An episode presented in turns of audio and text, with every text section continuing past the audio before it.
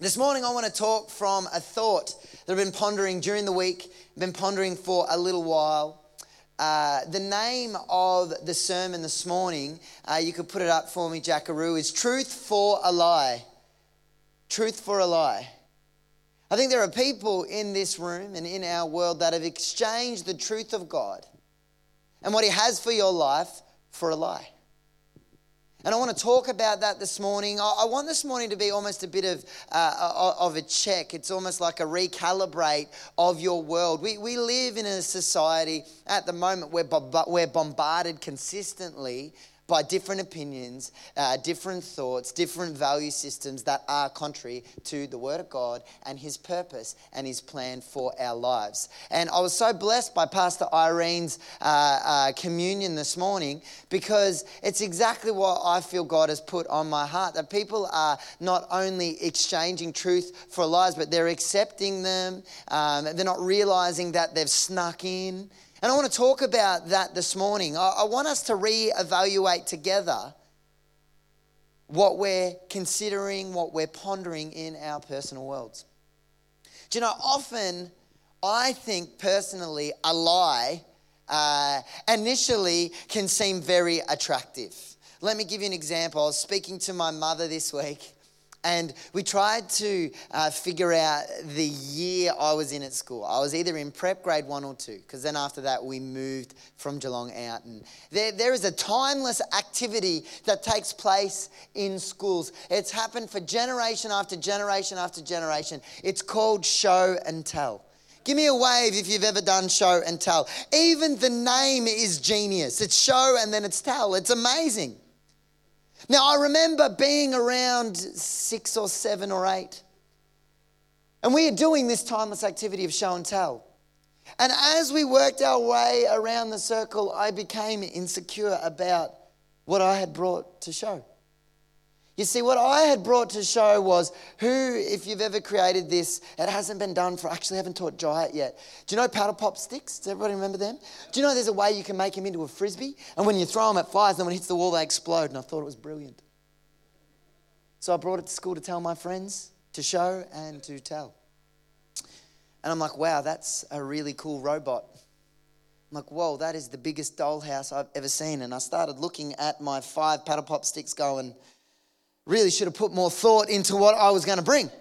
Now, the problem is a great teacher mirrors the excitement of the child. Look at my robot. Wow, what a great effort. Thank you for bringing that in. I'm like, oh man, I've got to impress her. So I had no forethought in what I did. It just came out of me. As it came around to me, I said, yeah, I've got some paddle pop sticks, but my mum's having a baby. It just came out of me, but man, did the teacher get excited. Wow, that's fantastic. I'm like, beat that, everybody. Trump life. So anyway, the teacher must have been super excited about it, because guess what happened? At the end of the day, she made a beeline for my mum to congratulate her on her pregnancy. Now, that's an awkward conversation. 2 things are happening here. The first thing is happening, have you ever said to someone, congratulations on your pregnancy, and they go, I'm not pregnant. That happened in this scenario, and then my teacher went to panic mode, and she went, but he told me. Now see, in the moment, all day, I had lived in the lie. I'd lived in the lie, it was good. The lie had its appeal, and in the moment I'd felt like, yeah, this is amazing. This is what's happened. It's awesome. Yeah, it's going on. I'm going to be a big brother. But guess what happens with every lie? Eventually the truth will leave you exposed. The truth will leave you exposed. And I remember the teacher saying, but Charles said you were, and Mum turning to me and saying, Charles, why did you say that? And I remember looking at her, and with all my heart I said to her, I don't know. It just happened. It just came out of me. See, here's the thing. I want to turn to Genesis chapter 3 this morning. I want to talk about, I'm just going to organise myself because I naturally land in the blind spot, and I'm going to fix that. Genesis chapter 3, the first lie Sin enters the world in this scene. Now, what I'm talking about this morning, I am not by any means saying that what happened could have been avoided. It was never going to. This is what happened. It could have been any one of us. They're representatives of us ourselves, as we've all fallen short of the glory of God. But I want to look at this scene and I want to talk about it this morning as we recalibrate what we listen to, what we ponder, what we think in a fallen world, in the world that we are exposed to. So I want to start in Genesis chapter 2, verse 25, and I'm going to work my way through chapter 3 to about verse 12, and then I want to just ponder this scenario and I want to talk a little bit about it this morning. So let's pray. Dear Heavenly Father, thank you for this morning. I just pray that, Lord, you would speak. Let your words, Lord, just hit home this morning. And I pray that anything that is me, Lord, let it fall to the ground. But I pray, Lord, that today people leave here inspired, that they leave here, Lord God, taking a hold of your truth, the authority of your word and your plan for their life. And everybody who wants to receive that this morning said, amen. Amen. So Genesis chapter 2, 25 reads this. And there's a point. Adam and his wife were both naked and they felt no shame. Now the serpent was more crafty than any other animal of the Lord God had made. He said to the woman, "Did God really say, you must not eat from any tree in the garden?" The woman said to the serpent, "We may eat the fruit from the trees of the garden, but God did say, you must not eat from the tree in the middle of the garden. You must not touch it or it will die." "You will not certainly die," the serpent said to the woman, "for God knows that when you eat from it, your eyes will be opened and you will be like God, knowing good and evil." When the woman saw that the fruit of the tree was good for food and pleasing to the eye and also desirable for gaining wisdom, she took some, ate it. She gave some to her husband who was with her and he ate it. Then the eyes of both of them were opened and they realized they were naked. So they sewed fig leaves together and made coverings for themselves. Then the man and his wife heard the sound of the Lord God as he was walking in the garden in the cool of the day. And they hid from the Lord God among the trees of the garden. But the Lord God called to the man, "Where are you?" He answered, "I heard you in the garden and I was afraid because I was naked, so I hid." And he said, "Who told you you were naked? Have you eaten from the tree that I commanded you not to eat from?" The man said, "The woman you put here with me, she gave me some fruit from the tree and I ate it." Then the Lord God said to the woman, "What is this you have done?" And the woman said, "The serpent deceived me and I ate." Crazy scene. Sad scene. And you know, when I pondered upon this this week and looked at it, I can't believe the picture that's going on here. You know, in reality, there are people that are innocent. They're living in relationship with God and it's unbroken. And then you have the serpent that has been separated from God because of sin and deceit. You know, this morning I want to present to you something that I believe started the thought process in my mind, and I wanted to do the same in starting our thought process this morning, is this. In chapter 25 of verse 2 of Genesis, it says that they were both naked and felt no shame.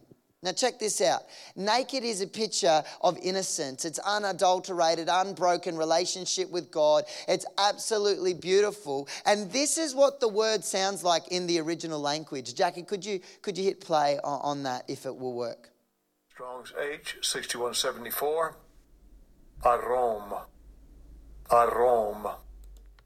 Everybody say arom. You just said naked. Awkward. Anyway. The next word in verse 1, when it talks in the New King James, it uses cunning. Another way to describe this word is sneaky or crafty. It's now talking about the snake. And have a listen to this word Strong's in the original language. 6175, arum, arum. Second entry, which is arum. Thanks, Jackaroo.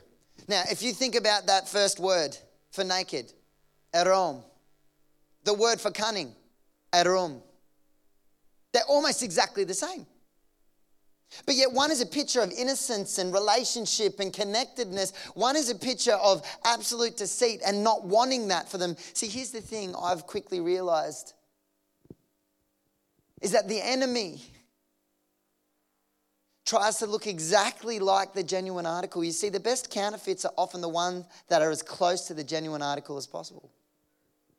In fact, a step further, you could say that the best lies come mixed with truth. You see, the enemy is deceitful, is crafty.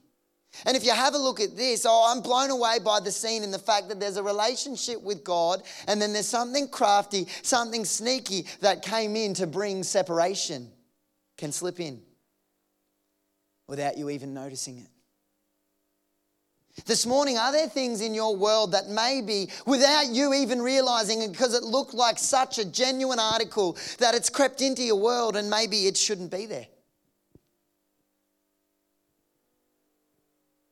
Are there things you're listening to, seeing, watching, reading, pondering, that looks like the genuine article but isn't? I want to talk about that this morning. This is my first thought. Be careful what you're listening to. Listen to the right authority.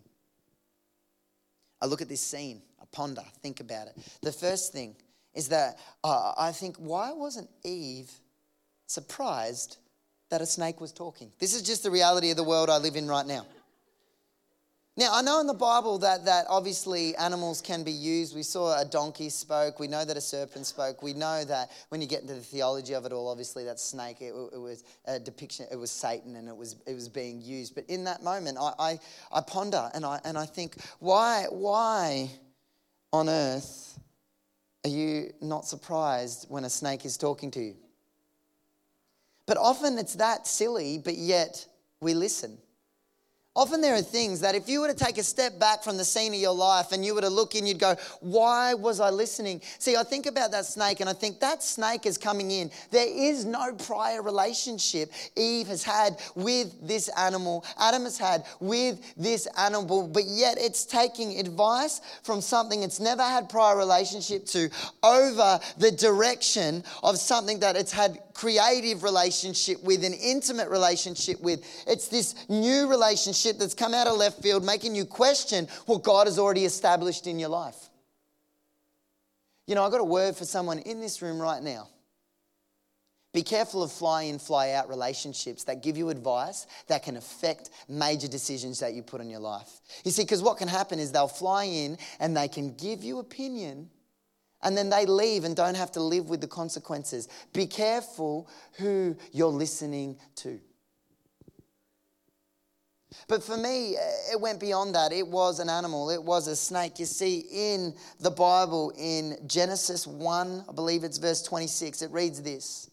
Then God said, "Let us make mankind in our image, in our likeness, so that they may rule, have dominion over, be in charge of, authority over the fish in the sea, the birds in the sky, over the livestock, wild animals, and over all creatures that move along the ground." So God has given authority to Adam and Eve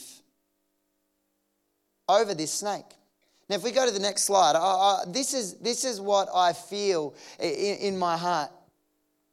On your left-hand side, if you have a look at this, this is what's happening in that picture. God and his authority.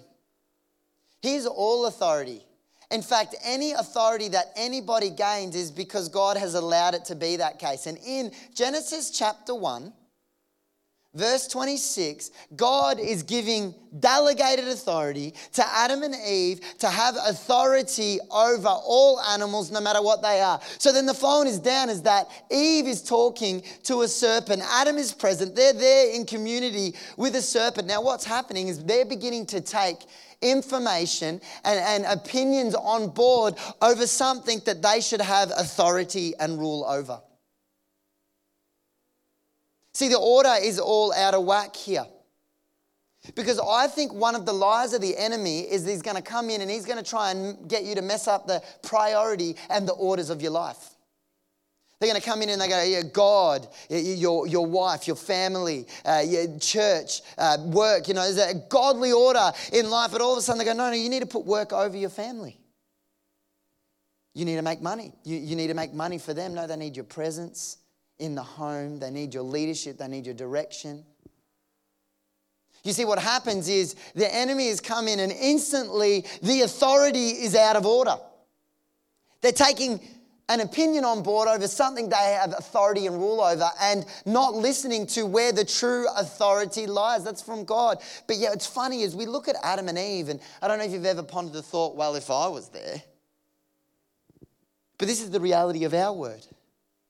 You've got God's and his word, the authority for your life, my life, comes from our relationship with Jesus Christ, and the manual is through the Word of God. You need to know what's going on. So what's happened is God has given the authority to us. You see, in Luke 10:19, it says, I have given you authority to trample over snakes and scorpions, in essence, to overcome the power of the enemy. Nothing will harm you. So what's happened is you've got God and his authority, giving authority to us through our relationship with Jesus Christ. But yet for some reason, we know where the authority comes from. We know where it flows. But yet we listen to worldly influences and philosophy over the Word of God.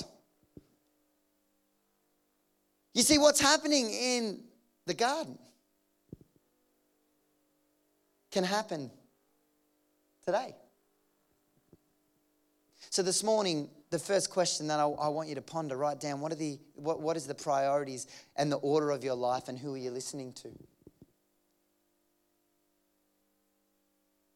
People not basing their thoughts and their decisions and their convictions off the Word of God, but are allowing worldly influences to direct them.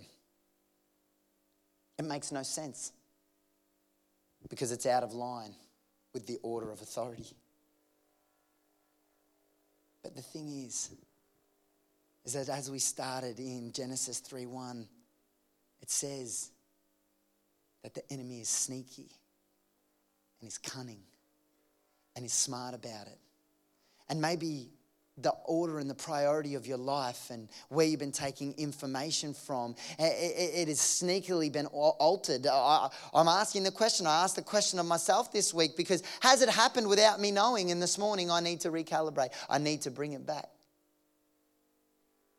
to basing off the Word of God. You see, I'm going to name a few things. Now in disclaiming this, I am not against movies. I am not against music. I am not against, but what I am against is that if you are listening to things but don't have the foundation of the Word of God in your life, you can't decipher what's right and wrong because you don't know. You need to know what God is saying about marriage, about divorce, about your health, about your finances, about your relationships, that the Bible has in it the answers on how to live a fruitful, God-fearing and blessed life. But do you know the answers? I think about it this way. If you're going to go into a movie or you're going to go into listen to music and allow that to play and allow that to enter into you, do you have the maturity to decipher what's right and wrong? I think about it this way. Don't watch movies if you don't have the foundation to understand what's right and wrong. You wouldn't give a child, a baby, a really sharp knife, because there's no maturity and depth in them to understand what they're holding, what they're dealing with, and they could end up hurt or disillusioned. So there's things that are out there, music, movie, media, friends, books, newspapers. What are you listening to and what are you basing your opinions off? I struggle with the first thing I hear seems to be in my mind always what's right. I heard it first, I'm like, no, that's the way it is. But that's not always the case because what's right and what's truth is the Word of God and nothing else. So do I go to that first? This is what it says in Joshua chapter 1 verse 7. It says, be strong, this is God talking to Joshua, and courageous. Be careful to obey the law, the Word of God, that my servant Moses gave you. Do not turn from it to the right or to the left, so that you may be successful wherever you go. Be successful in whatever you do. You see, he's saying, God is saying to Joshua, know my word. Know what it has. Know the foundation it builds on your life. Know what it is. And then once you know what it is, don't go to the right. Don't go to the left. That's opposite, but right for you. I nailed that. See, the key there is knowing the word of God, applying it to your life, and you'll live successfully.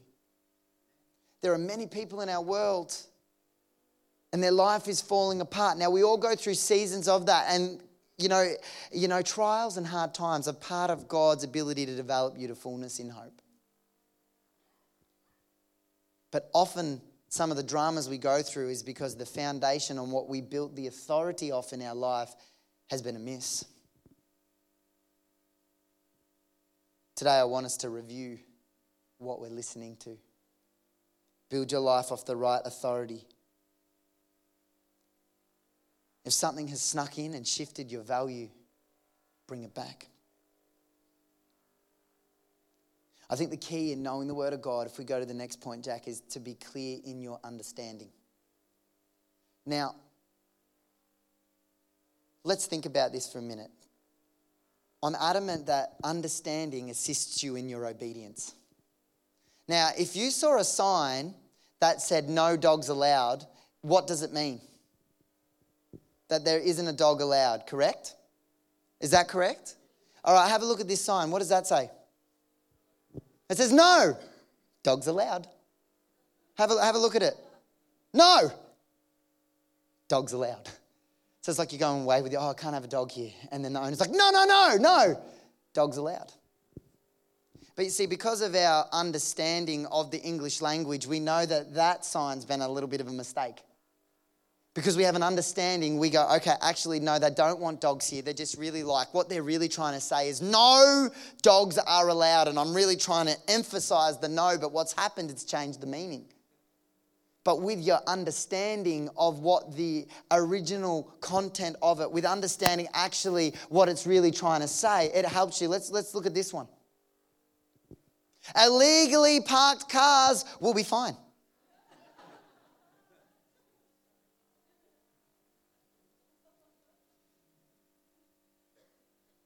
You know, I get sad when we print a brochure at this church and we get one wrong, but imagine hanging that bad boy up.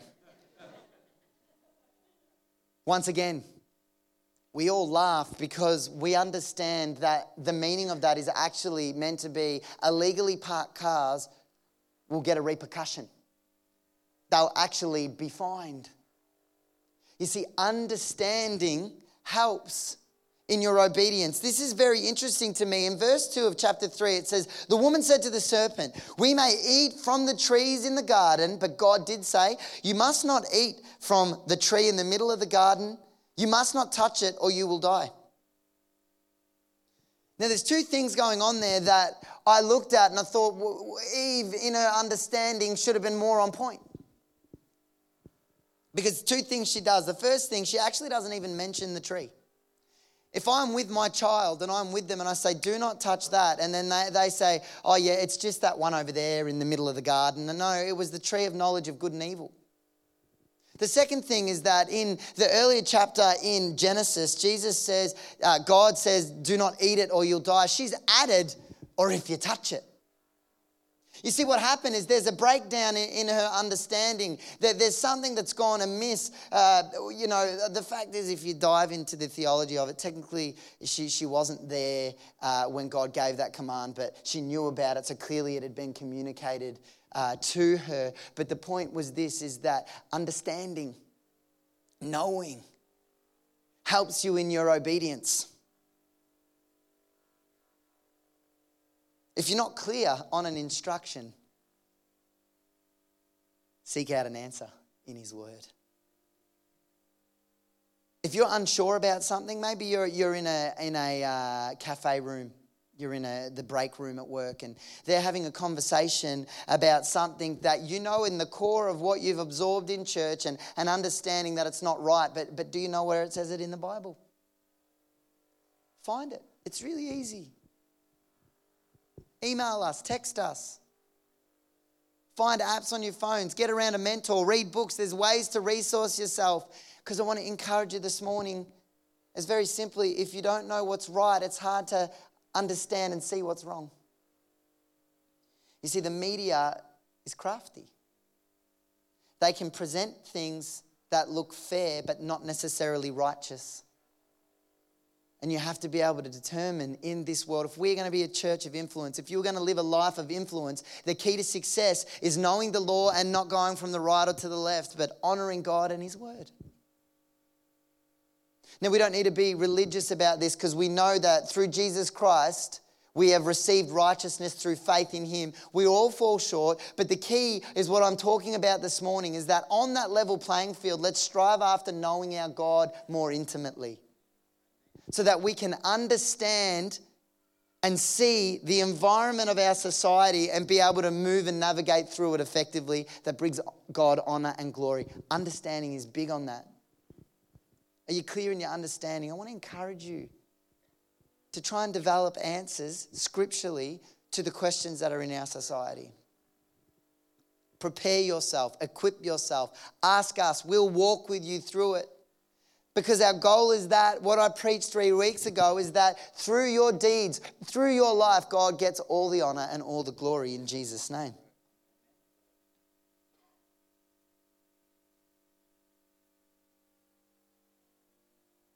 Moving on to my third point.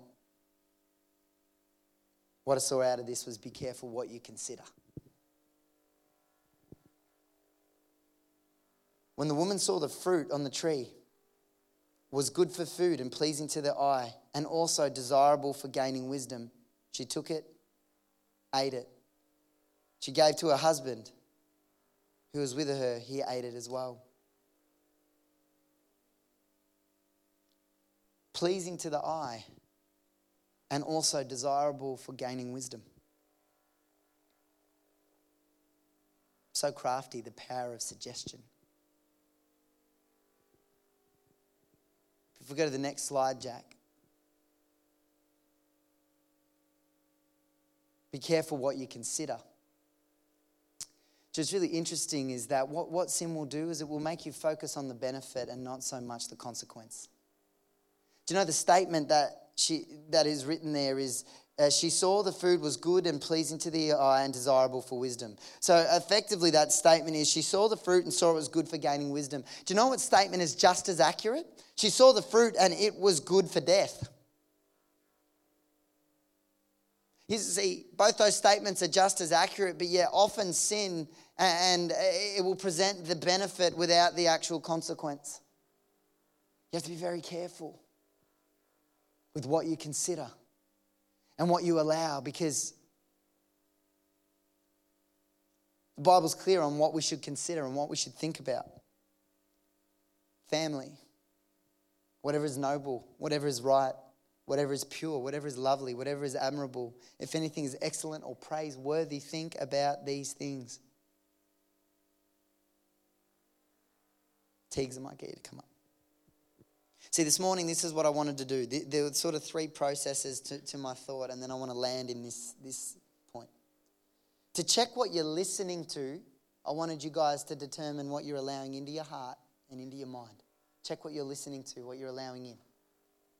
The next flow was to be clear in your understanding. Whatever's coming in, understand where it sits and where you're at with it. So what's come in and now you're considering, but then the third one there is in what you consider is what's coming out. So what's coming in, understanding it, and what's coming out. You see, we live in a world that's fallen. It's broken. We're unified in Christ. But in Romans chapter 1, there's a scripture that I read this week that it changed my thought process. See, in chapter 1, Paul is beginning to drop his theology in Romans. And what happens is it gets to a point where there was such sin in the world that it says that God allowed us to pursue that sinful desire. And it says in that moment, they exchanged the truth about God for a lie, and worshipped and served created things rather than the Creator who is forever praised. They exchanged the truth for a lie. And they may never have even seen it coming. Truth for a lie. As I prayed for you this week and thought about this morning, I think that there are people in this room that have let go of God's truth for their life in regards to their marriage, in regards to their personal walk, in regards to their dryness, in regards to their finances, and you've taken hold of a lie. My marriage is no good. I'll never be successful. There's no point in trying. There's no point in moving forward. That's not the truth of God. And that's not God's plan and God's purpose for your life. See, don't get me wrong. We've all been in the same boat. And my whole heart was that you would consider today the things that you allow into your world so that you can live a more effective life for Jesus. But the key is that if you've taken a hold of a lie, you need to let go of that to take a hold of God's truth once more. If you've exchanged God's truth for a lie in your life this morning, you need to take a hold of God's truth again. Clearly something you've been listening to has gotten in craftily and cunningly, and that's how the enemy works. Tries to look like the real thing, but the opposite spirit to what God has for your life. And without you knowing, sometimes it's crept in. Fear. Maybe you have exchanged God's truth of peace and joy to take a hold of fear. It could be in any arena. For your finances, you're living in fear. For your children, you're living in fear. For your family, yourself, you're living in fear. Take a hold of God's truth. He's planned and He's purposed your life. But in order to take a hold of God's truth, sometimes you need to let go. So I asked directly, are there magazines that have opinions you need to let go of? Are there TV shows with secular philosophy that you need to let go of? In order to take a hold of God's truth again for your life. Because I think it's a sad picture when you think that they exchanged God's truth for a lie. It was all downhill. But see, the difference is this, is that God's redemptive plan was through Jesus.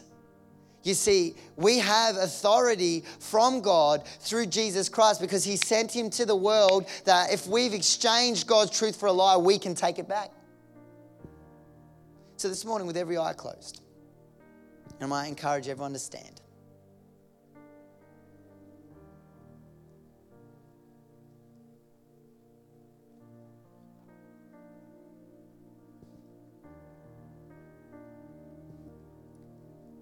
So with every eye closed, because I want people to have their moment with God.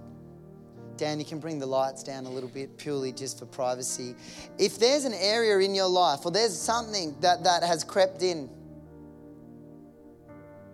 and the Holy Spirit is highlighting that in your heart this morning and that you need to let go of that lie to take a hold of God's truth in your context, this morning I want you to do that.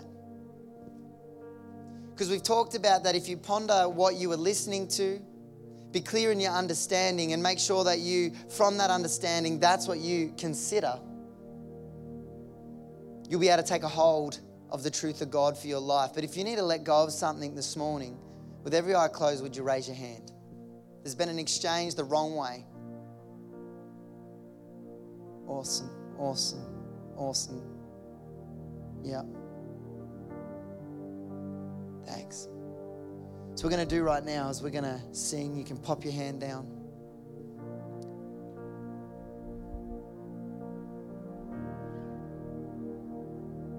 Christ died for you. He loves you. He's got your future covered.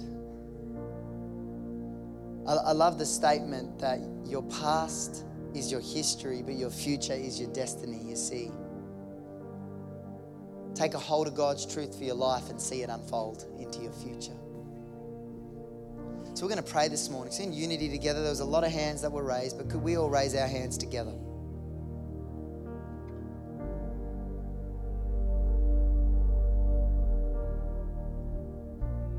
God, right now I pray for our community. Lord, I just pray a spirit of wisdom would come upon every person. Lord God, that they could navigate through our society, through our world, Lord, effectively. Lord, I pray that there would just be, Lord God, just a desire to be in your word. A desire to know how to honour you in every aspect, every area of our life. But Lord, right now I pray for those people that have been robbed of your truth for their life. And Lord God, we take it back this morning. Lord God, we take a hold of your promises. We take a hold of your word. We take a hold of your authority. And we say this morning that we live for you. Lord, I pray that as this song stipulates, Lord, it's a shift. There's new wine, a new season, Lord God, a new season, a new outpouring, Lord.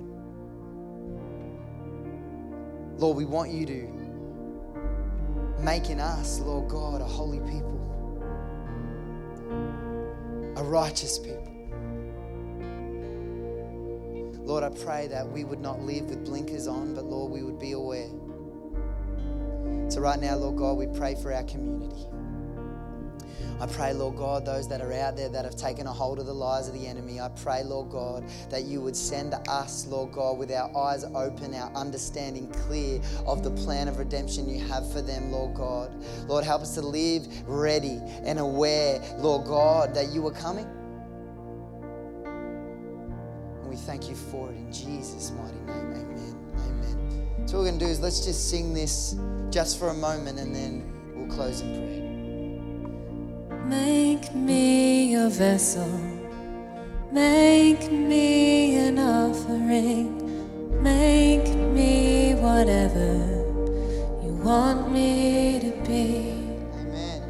I came here with nothing, but all you have given me, Jesus, bring new wine out of me.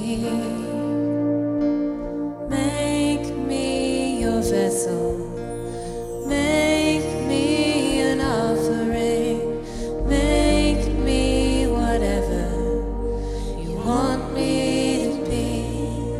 God, I came here with nothing, but all you have given me, Jesus, bring